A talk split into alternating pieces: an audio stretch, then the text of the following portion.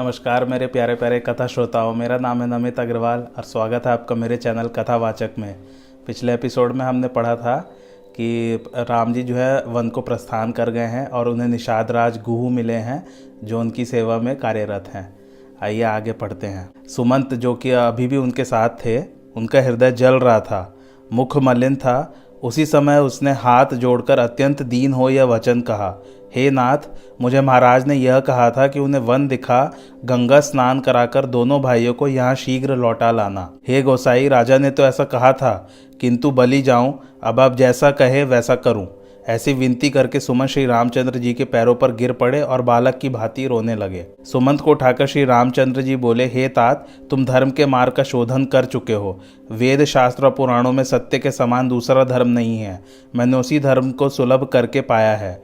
इसको त्याग देने से तीनों लोकों में अपयश छा जाएगा। हे तात, मैं तुमसे क्या कहूँ? आप पिता के पास पहुँच उनका चरण पकड़कर करोड़ों प्रकार से मेरी ओर से हाथ जोड़कर विनती करना कि हे तात, मेरे लिए आप किसी बात की चिंता ना करें। आप मेरे पिता समान हैं, अतएव मैं हाथ जोड़कर विनती करता हूँ कि आप वही कर्तव्य करें जिससे पिताजी हमारी चिंता से दुखी न हों। उसी समय लक्ष्मण जी ने कुछ कड़वी बातें कही तो श्री रामचंद्र जी ने बहुत अनुचित जानकर उनको मना कर दिया और अपनी सौगंध देकर कहा, हे तात, आप लक्ष्मण का लड़कपन पिताजी से मत कहना। सुमंत राजा दशरथ का संदेश कहने लगे कि सीता अत्यंत सुकुमारी है, वन का दुख नहीं सह सकेंगी। पिता का संदेश सुन श्री रामचंद्र जी सीता जी को फिर से समझाने लगे। यह सुनकर सीता जी बोली, हे प्राणपति, स्नेही, सुनिए, मैंने अपने पिता के वैभव विलास को देखा है। विदेश के सभी राजा उनके मस्तक झुकाते हैं। पिता का ग्रह सुख का निधान है, किंतु पति विहीन होकर मेरे मन को वह भूल कर भी अच्छा नहीं लगता है। महाराज दशरथ जी मेरे ससुर हैं, जिनका चौदह भुवनों पर प्रभाव है। इंद्र भी जिनका आगे आकर स्वागत करते हैं और अपने आधे सिंहासन पर बिठाते हैं। किंतु उन रघुपति के चरण कमलों के स्पर्श के बिना मुझको कोई स्वप्न में भी अच्छा नहीं लगता। अगम मार्ग, वन की भूमि, पहाड़, हाथी, सिंह, तालाब बड़ी बड़ी नदियाँ कोल, भील, शुकर, मृग और पक्षी, ये सब मुझको प्राणपति के साथ रहने पर सुखमय हैं। इस प्रकार आप हमारे सास ससुर के चरणों को पकड़कर विनती कीजिएगा कि वे मेरी कुछ भी चिंता ना करें, क्योंकि मैं वन में भी स्वभावतः सुखी हूँ। सुमंत ने श्री रामचंद्र जी को अपने साथ वापस ले चलने के लिए अनेक यत्न किए, किंतु श्री रामचंद्र जी ने समुचित उत्तर दे दिया। श्री रामचंद्र जी की आज्ञा मिटी नहीं जाती और कर्म की गति कठिन है, कुछ वश नहीं चलता। यह सोच सुमंत जी, राम, लक्ष्मण सीता जी के चरणों में सिर नवाकर लौट गए। श्री रामचंद्र जी सुमंत को बरबस भेज स्वयं गंगा के किनारे चले आए और आकर उन्होंने नाव मांगा, परंतु केवट नहीं लाया और बोला, मैं आपका सारा भेद जानता हूँ। सब लोग कहते हैं कि आपके चरण कमलों की धूली में मनुष्य बना देने की कोई जड़ी है, जिसके छूते ही पत्थर की शिला सुंदर स्त्री हो गई। फिर पत्थर से तो यह काठ कठिन नहीं है, काठ माने लकड़ी। मेरी नौका भी स्त्री हो जाएगी। रहने दीजिए, मेरी रोजी रोटी मारी जाएगी। इससे मैं अपने सारे परिवार का पालन पोषण करता हूँ। मेरे पास कोई दूसरा धंधा नहीं है। यदि आप अवश्य ही पार जाना चाहते हैं तो मुझे चरण कमल धो लेने की आज्ञा दीजिए। हे नाथ, आपके चरण कमलों को धोकर तब नाव पर चढ़ाऊँगा। आपसे नाव की उतराई नहीं लूँगा। हे राम, मुझे आपकी शपथ और महाराज दशरथ जी की सौगंध है, मैं ये सारी बात सच कहता हूँ, चाहे लक्ष्मण मुझ पर बाढ़ ही क्यों न चला देवें। किंतु जब तक मैं आपके पैर न धो लूँगा, तब तक, हे कृपालु, आपको पार न उतारूँगा। तब केवट की प्रेम मिश्रित अटपटी वाणी को सुनकर सीता और लक्ष्मण की ओर देखते हुए दया के धाम श्री रामचंद्र जी हंसे। फिर राम जी मुस्कुराकर बोले कि अच्छा वही करो जिसमें तुम्हारी नाव न जाए। जाओ, जल लाकर शीघ्र ही पाव धो लो, देर हो रही है, मुझे पार उतार दो। जिसका नाम एक बार स्मरण करते ही मनुष्य अपार संसार सागर से पार हो जाते हैं, उन्हीं दयालु श्री रामचंद्र जी ने केवट से प्रार्थना की। केवट राम की आज्ञा पाकर और आनंद मग्न होकर श्री रामचंद्र जी के चरण कमल धोने लगे।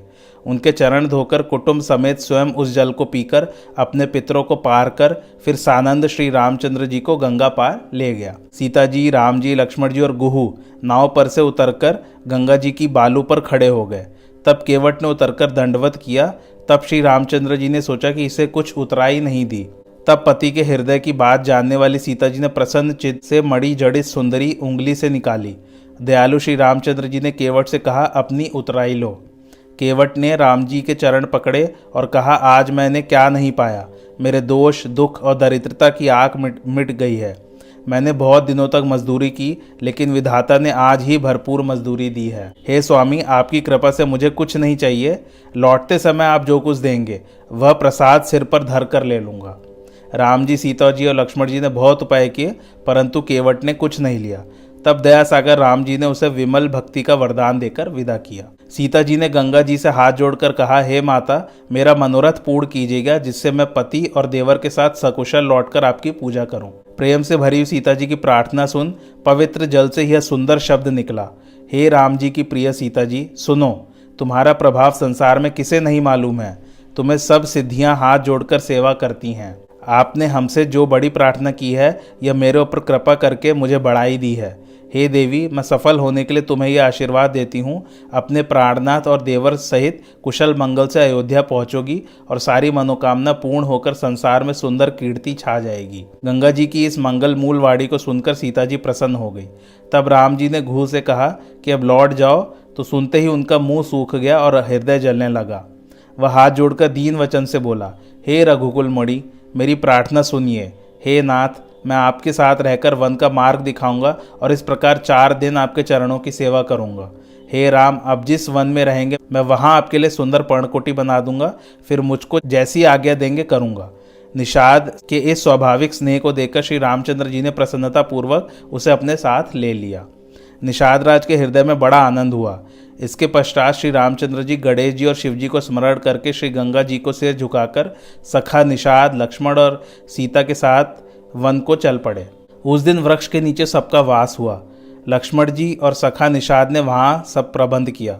प्रातः श्री रामचंद्र जी ने प्रातःकालीन कृत्य कर तीर्थराज प्रयाग का दर्शन किया। गंगा, यमुना और सरस्वती का संगम, सुंदर, सिंहासन, अक्षयवट, छत्र, जिन सबका दर्शन करने से दुख और दरिद्रता नष्ट हो जाते हैं, फिर वह सुमंगल, दाता त्रिकोणी के तट पर पहुँचे। पश्चात मुनिश्रेष्ठ भरद्वाज के पास गए और उनको दंडवत किया।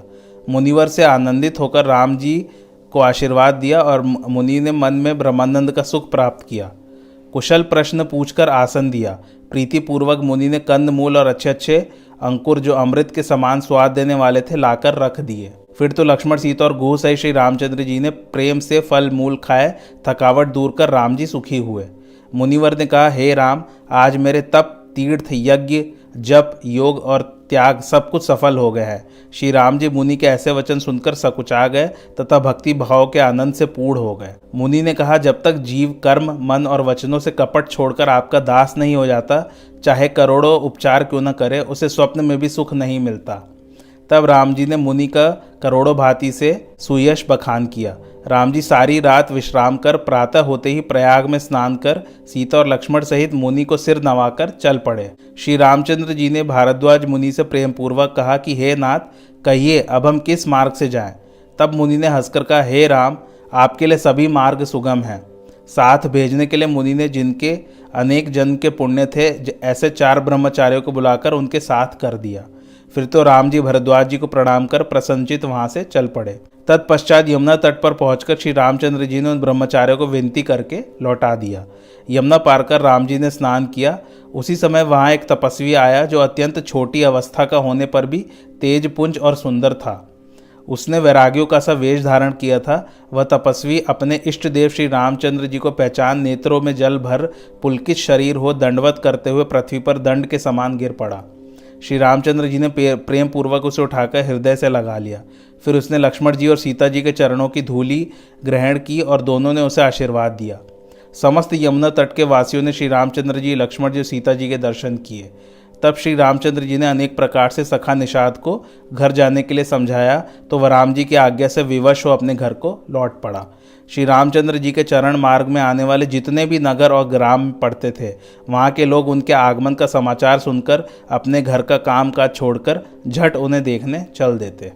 तो मित्रों, आज की कथा यहीं समाप्त होती है। कैसी लगी आपको मेरी कथा, मुझे कमेंट करके ज़रूर बताइए।